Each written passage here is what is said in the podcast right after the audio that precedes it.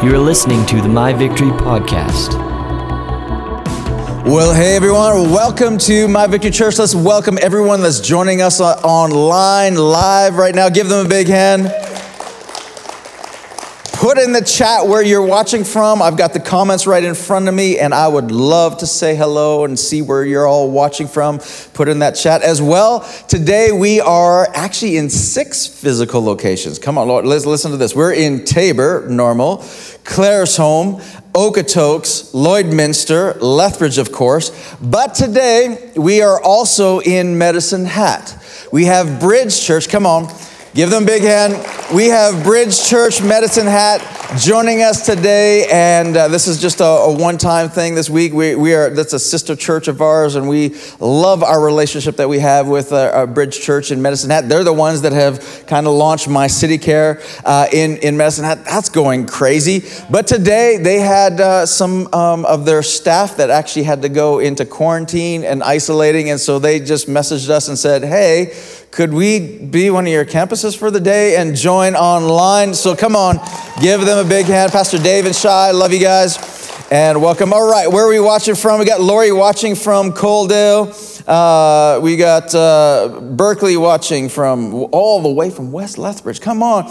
We got Tom in Sylvan Lake. I, that's a relative, right? Yeah, just kidding. Yeah, of course that is. Hey, Tom, good to see you. We got uh, Peggy and Tom watching from there. We got uh, Charlene from Nobleford, Deborah from Delta, BC. Uh, hey, Sean, good to see you. Robin uh, and the Roth campus. That's the, uh, the Roth campus all the way from West Side Lethbridge. Oh, we got, Coalhurst. We got uh, uh, Listowel, uh, Ontario. We've got Vulcan. We've got Surrey, BC. We've got Provost, Alberta. We have uh, Merry Christmas to you as well in High River. It does feel like Christmas. We got Camrose. We've got, uh, uh, else we got? Edmonton, Joanne. Hey, Joanne, good to see you. Uh, we've got uh, Nova Scotia, Colossians from Nova Scotia. Love you guys.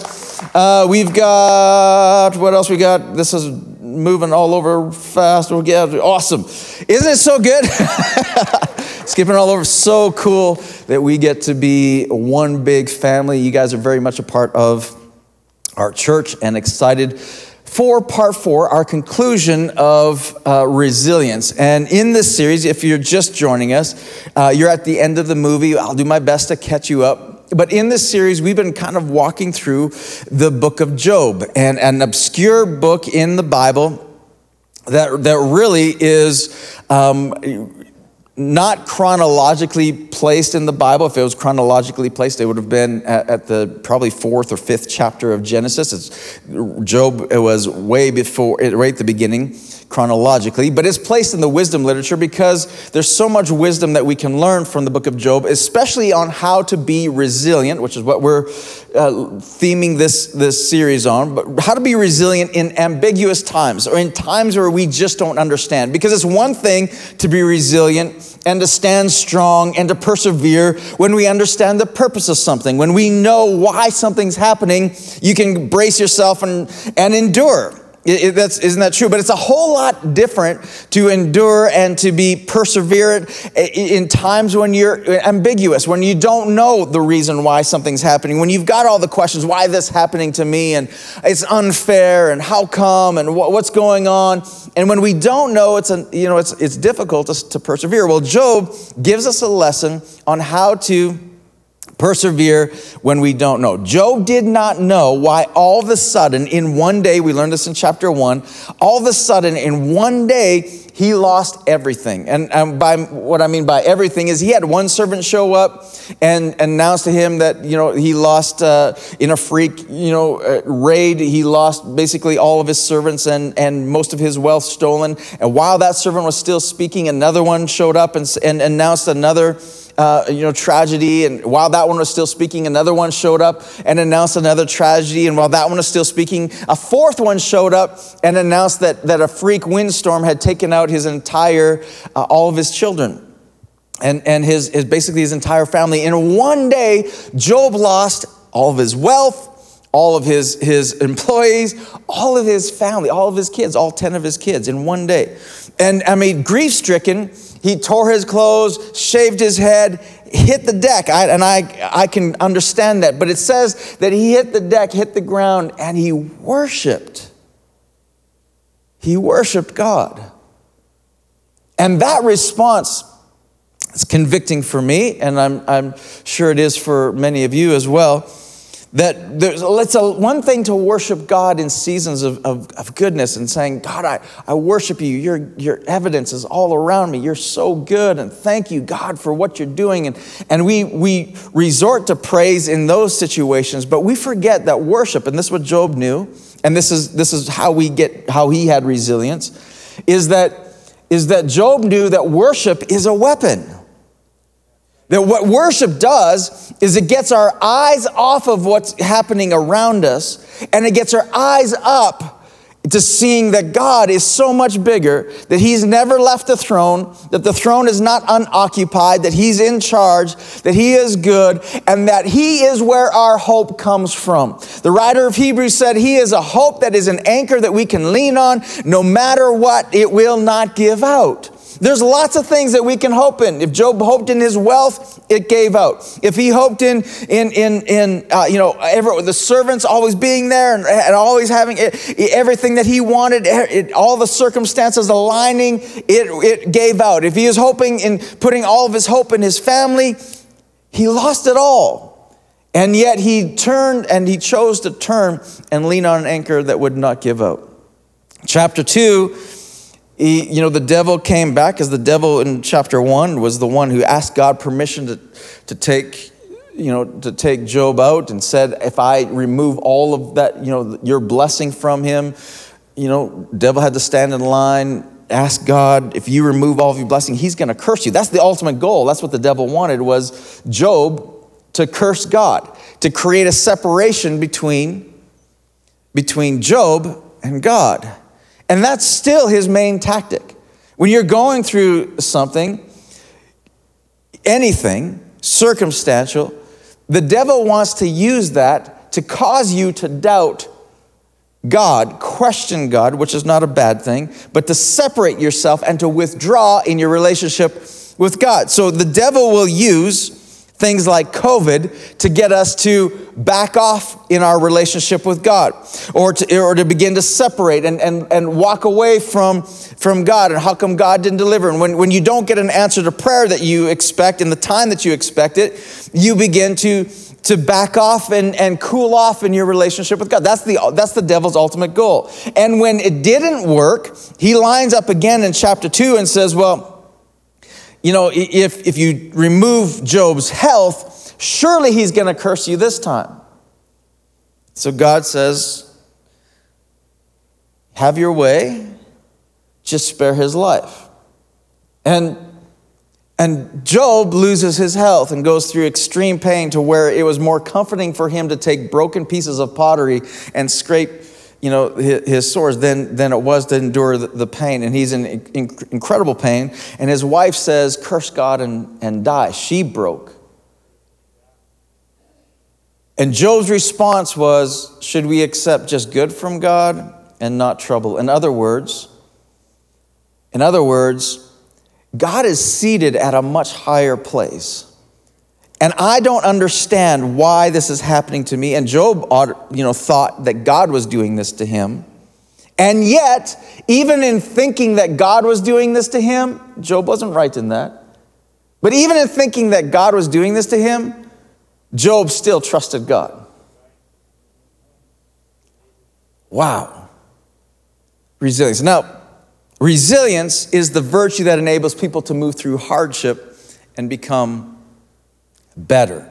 And I've been saying that through this whole thing, and, and so far we haven't seen Job become better. It's just become worse for him.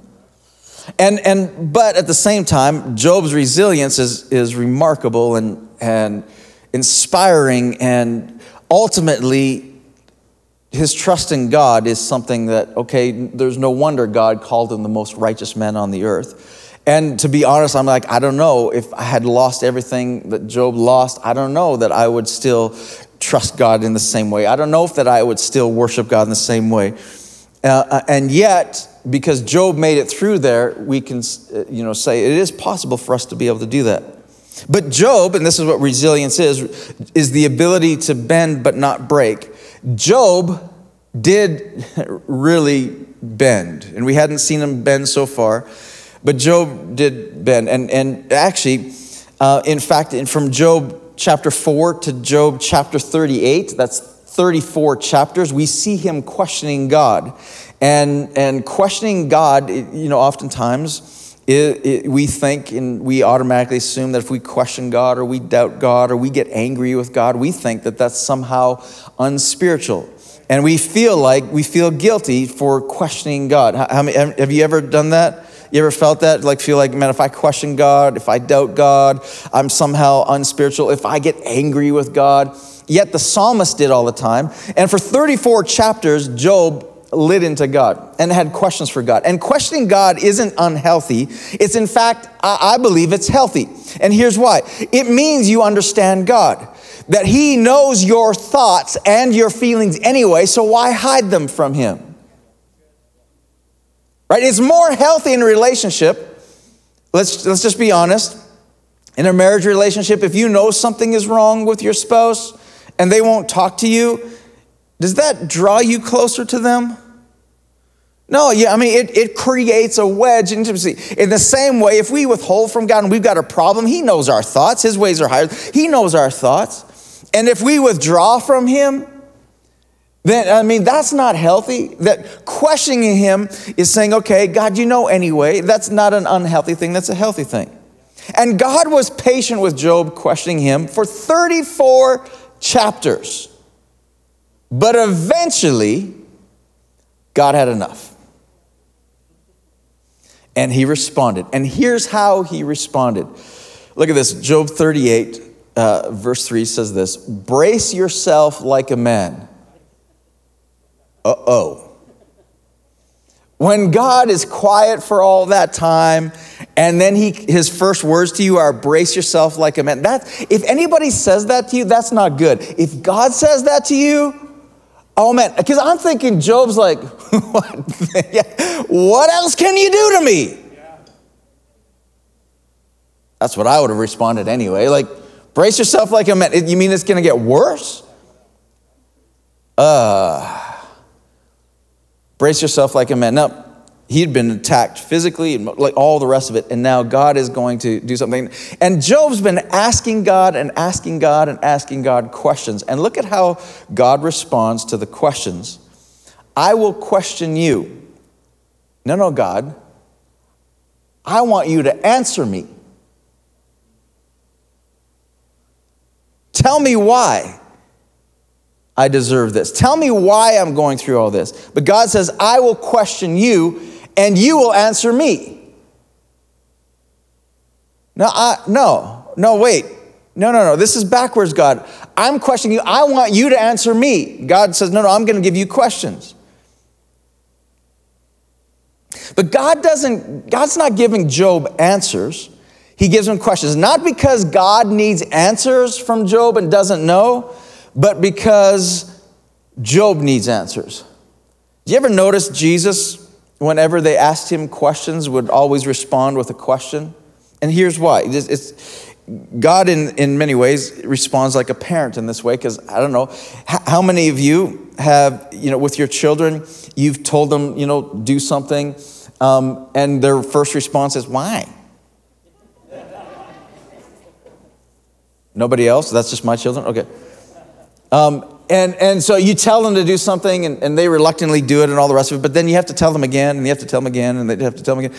But, but it's, it's always better when they get the revelation as to why you're asking them to do something or, or they get, you know, they get the purpose of something and suddenly they, you, don't, they don't, you don't have to ask anymore because they understand. Isn't that just like, that's like, you can hear angels sing. Oh, like, it's like, wow, that's, that's amazing.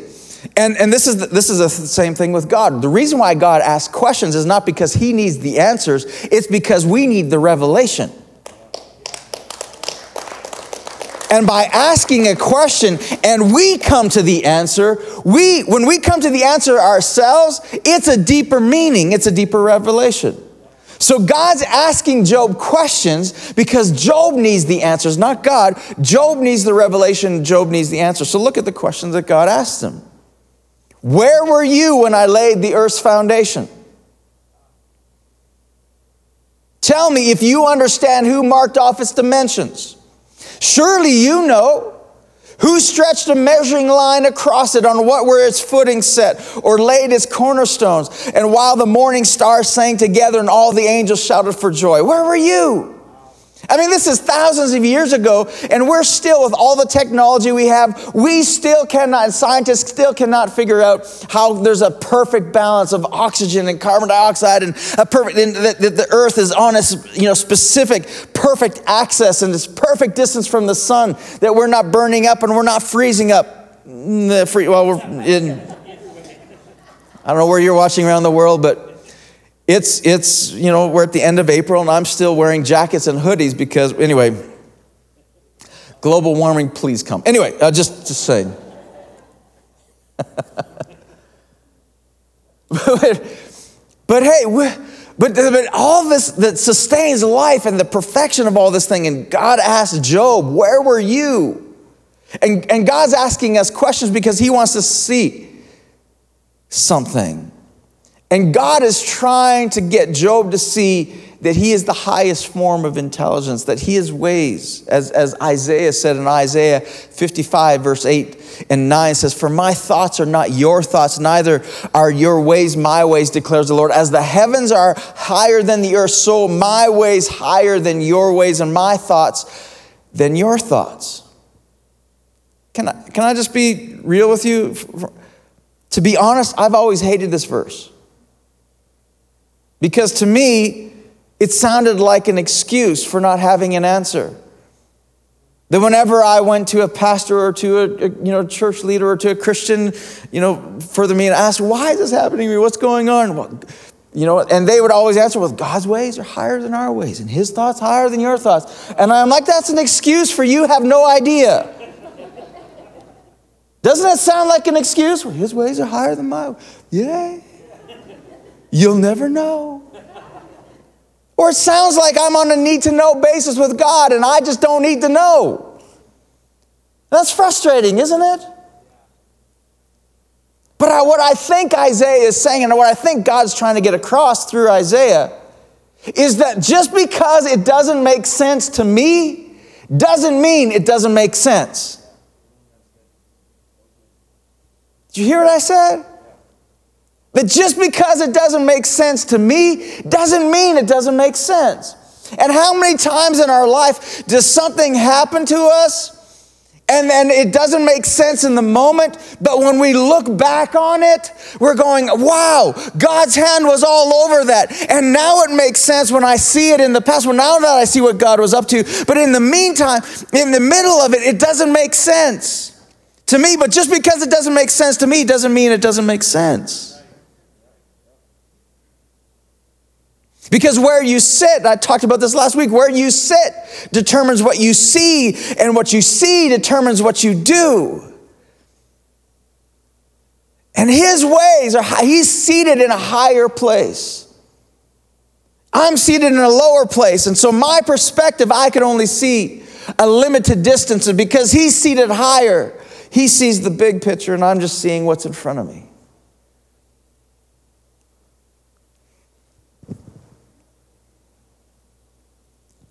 So God says, I'm going to question you, Job. And then God says, and you will answer me. Not, not a suggestion. You will answer. So Job has to reply. So look at how Job replies. Job 42. He says, I know that you can do all things, and no purpose of yours can be thwarted. Uh, if I was to ask all of you believers, are all things possible with our God? I'm pretty sure that all of you would say, yes, absolutely. And Job's saying, God, I, I know you can do all things. I know all, with you all things are possible. And I think as we as believers, we can say, yeah, well, with God, all things are possible. Yeah, he can do whatever he wants. He's God. Yeah, we can believe that. But the, the reality is that when it comes to our own needs and our own situations, we know that God can do all things, but we're not so certain that He will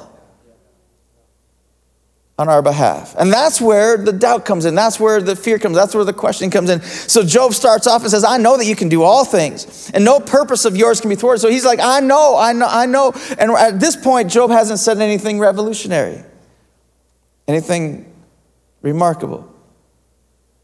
Then he says, And you asked, Who is this that obscures my plans without knowledge? And, and, and then Job says something, this is where it gets amazing. He says, Surely I spoke of things I did not understand, things too wonderful for me to know.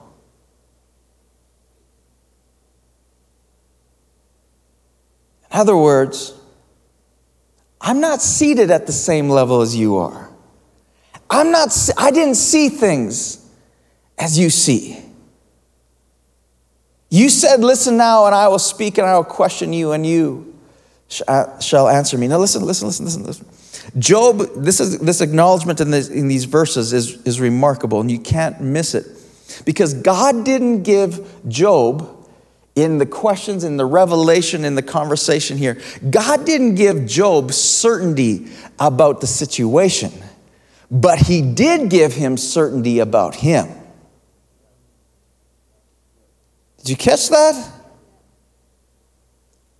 God didn't give Job the answers of the situation, of the circumstance. He didn't give answers about it, He gave him certainty about him.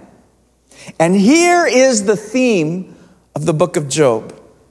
When you are in seasons where you are uncertain about what you don't know, lean on what you do know and who you know. And, and here's, here's the, the theme verse of the entire book of, of Job. And it's my favorite verse in the book of Job. And, and honestly, this might be my favorite verse in the entire Old Testament. Because the revelation in this one verse, and we can read it, you know, we can read it and, and, and miss the revelation. But this is, this is amazing because remember, Job 1 1 says Job was the most righteous man on earth and, you know, highly favored with God and, and you know, sinless and in many ways, like you just say, like he, he was righteous. He was right standing with God. And then God said it three times in the first, you know, two chapters about how good Job was, how righteous Job was. But Job's own acknowledgement, after have gone through everything that he's gone through, after questioning God from Job 4 to Job 38, after having God speak back to him and ask him, you know, where were you when I laid the foundations? Where were you? And all these things, Job all of a sudden has an aha moment. And this revelation is one I need you to get because this is the secret of resilience right here. Here it is Job 42, verse 5. My eyes had heard of you. But now, my ears had heard of you, but now my eyes have seen you. In other words, I knew about you, but through all of this, I now know you. It's amazing is the devil started out to destroy Job in order to cause him to curse God. And instead, Job went from knowing about God to knowing him intimately. And, and, and here's, here's what, how it translates for you and me. Because here's where many of us, we question God in, in situations and we, we pull away from God and we pull away from relationship with God. And, and here's why we, you know, we question what we can't hear from God and where is God and what's going on. And here's why. Here's why. This is what Job teaches us is that too often we're looking for Job or we're looking for God to move out here in our it, in our circumstance, in, in, in, in what's going on. We're looking for the hand of God to deliver us from it. And we're looking for God for his certainty out here. And we're looking out here. And in the meantime, while we're going through it and looking for God out here, he's right here working in here. And he's he's he's doing and while we're looking out here, he's right here. While Job was looking for the deliverance of God and looking for answers, how come you're allowing it? God didn't give him certainty of where he was out here. He says, No, where were you? He says, Who, uh, who am I? And he gave him certainty about him. And Job's revelation was, Ah, I have heard about you because of what I'd seen at church. I had heard about you because of the miracles I had, I had read. I had heard about you because of what I read in the Bible. I had heard about you because of the miracles out here and, and all the rest of it. But now, but now, having gone through it, I know you.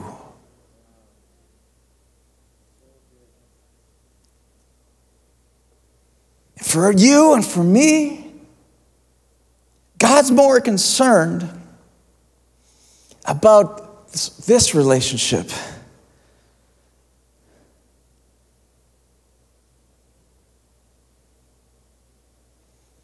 Here's today's takeaway. What if the secret to living a resilient life isn't waiting for God to move for you, but instead allowing Him to work in you?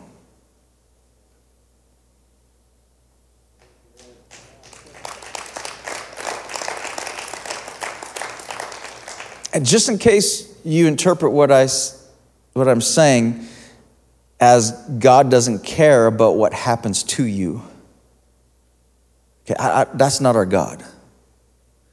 And just in case you, you think, because God happens out here too, and God cares about out here too, but just not, not as much as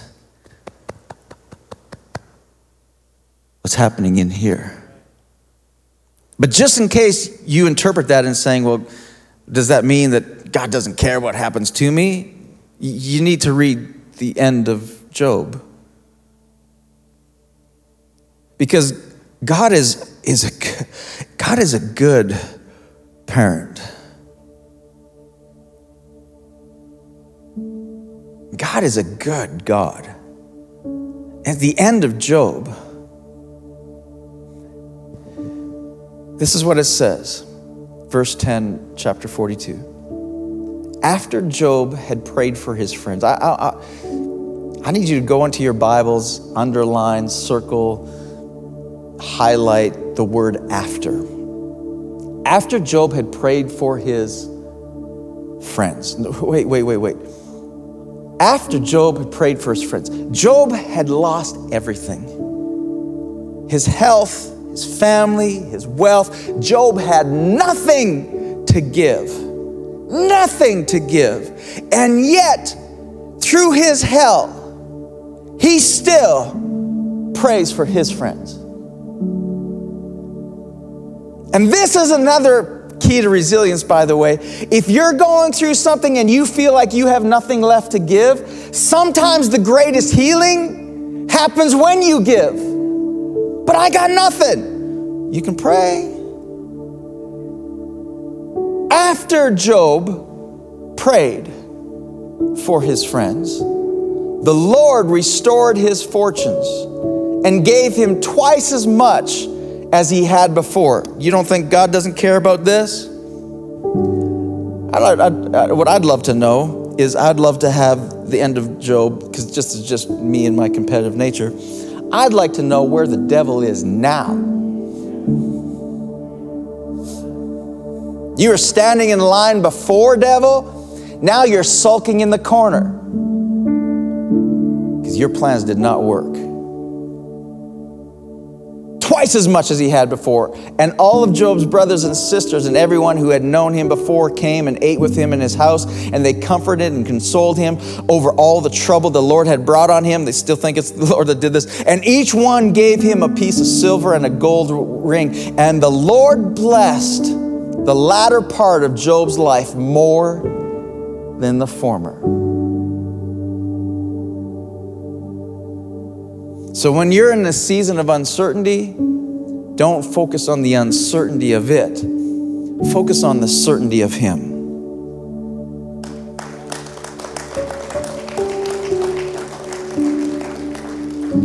I don't know why COVID's happening. I don't know why we're still in lockdowns. I don't know why. I'm, I'm as tired of this as you are. Let's not focus on the uncertainty of it. What I do know is He's still on the throne. What I do know is He's still a good God.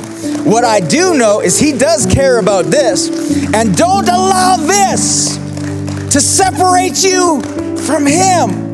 This is a time to push in like never before in the certainty of Him. Amen. We need you, God. We need you more than ever. And God, I pray that in this time of uncertainty, Lord, I pray that we wouldn't withdraw, we wouldn't with, withhold, we wouldn't, we wouldn't pull back, Lord God. And it, we, you allow us to question. It's not a problem that we're questioning you. It's not a problem that we're seeking but God, I pray that in this season we would have the resilience of Job, that we would be able to seek you and find you at another level, God, that we would not just know about you, we would know you. Good God. And Lord, I pray for each one in this room, each one online. We're looking for you, we're seeking you. And God, you're not playing hide and seek. Lord, you want to be found. And I pray this would be our moment to find you. Not just know about you, but know you.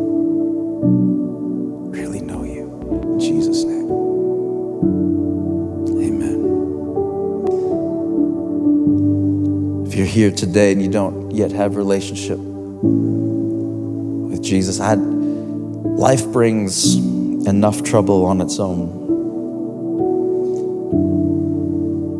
Don't walk through trouble without an anchor to lean on that will not give out, no matter what. And the writer of Hebrews said that anchor is our Savior.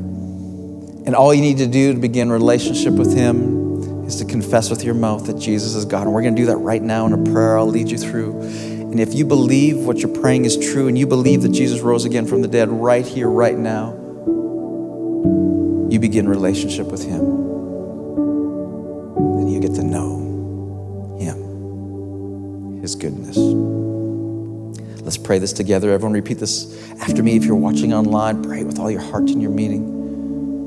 In this room, pray with all your heart. Let's pray this together. Dear Jesus, I confess that you are God, and I believe that you rose again from the dead. And I ask you right now to become my God, my Lord, my Savior. Thank you for forgiving me of all my wrongs, for accepting me just as I am. I give my heart to you. In Jesus' name, amen. I'm going to ask everyone to close their eyes and bow your heads. If you prayed this prayer for the first time, everyone else's eyes are closed. Could you just lift up your hand, give me a wave? Say, Yeah, Pastor, I prayed this prayer the first time. I want to begin relationship today with Jesus. You can look around the room, just give me a quick wave. Amen.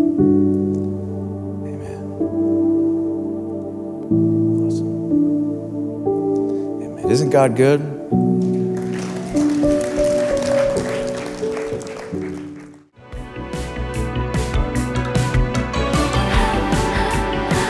Thank you for joining us today on our My Victory podcast. If you'd like to learn more about us, check us out at myvictory.ca. If you'd like to watch our live stream, go to victorylethbridge.tv.